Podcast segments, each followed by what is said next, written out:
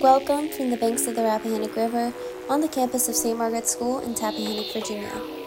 I'm Kendall Quinn, and this is the Daily Thistle for Wednesday, November 29th, 2023.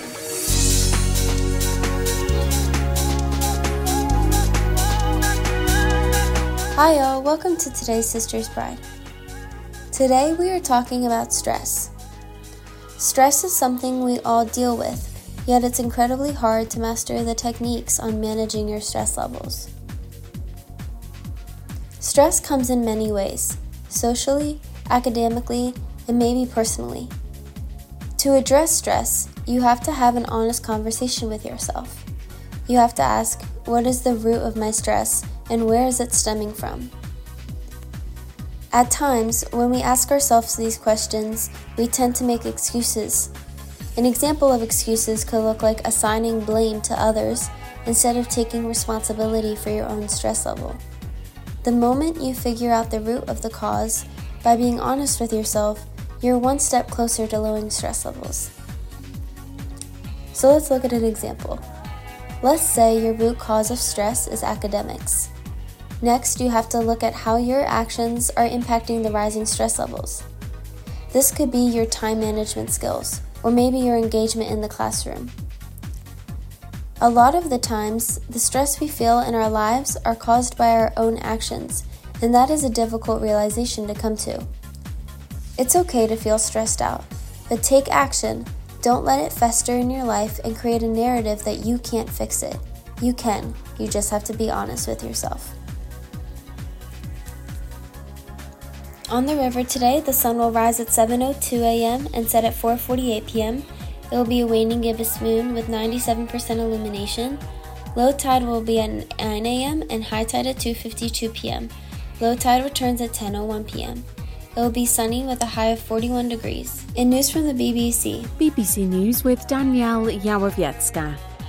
President Biden has warned that a continuation of the war in Gaza would only play into Hamas's ideology in what appears to be a softening of the US stance, Mr. Biden said, without mentioning Israel, that continuing down the path of terror and killing would give Hamas what they seek.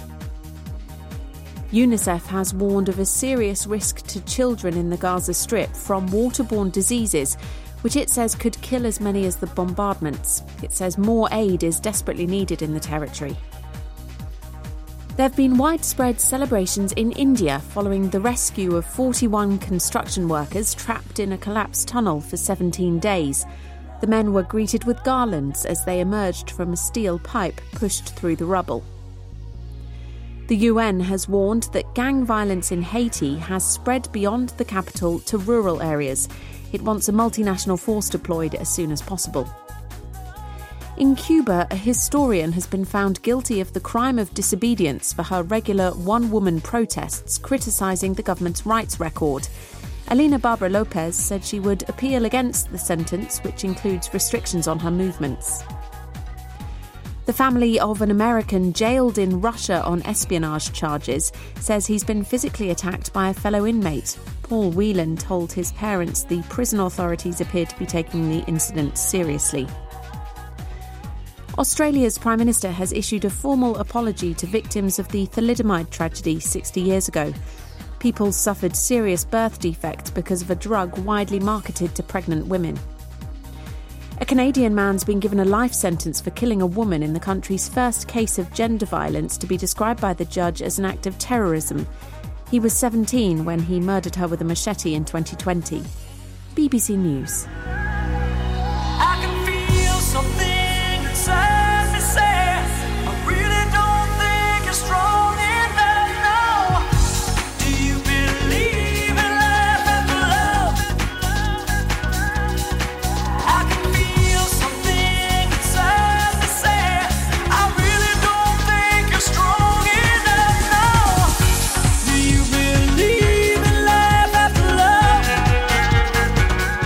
Remember, you're listening to the nation's only independent school newsfeed from the banks of the Rappahannock River, here from the campus of St. Margaret's School in Tappahannock, Virginia. I'm Kendall Quinn, and this was your Daily Thistle. As we grow in age, may we grow in grace.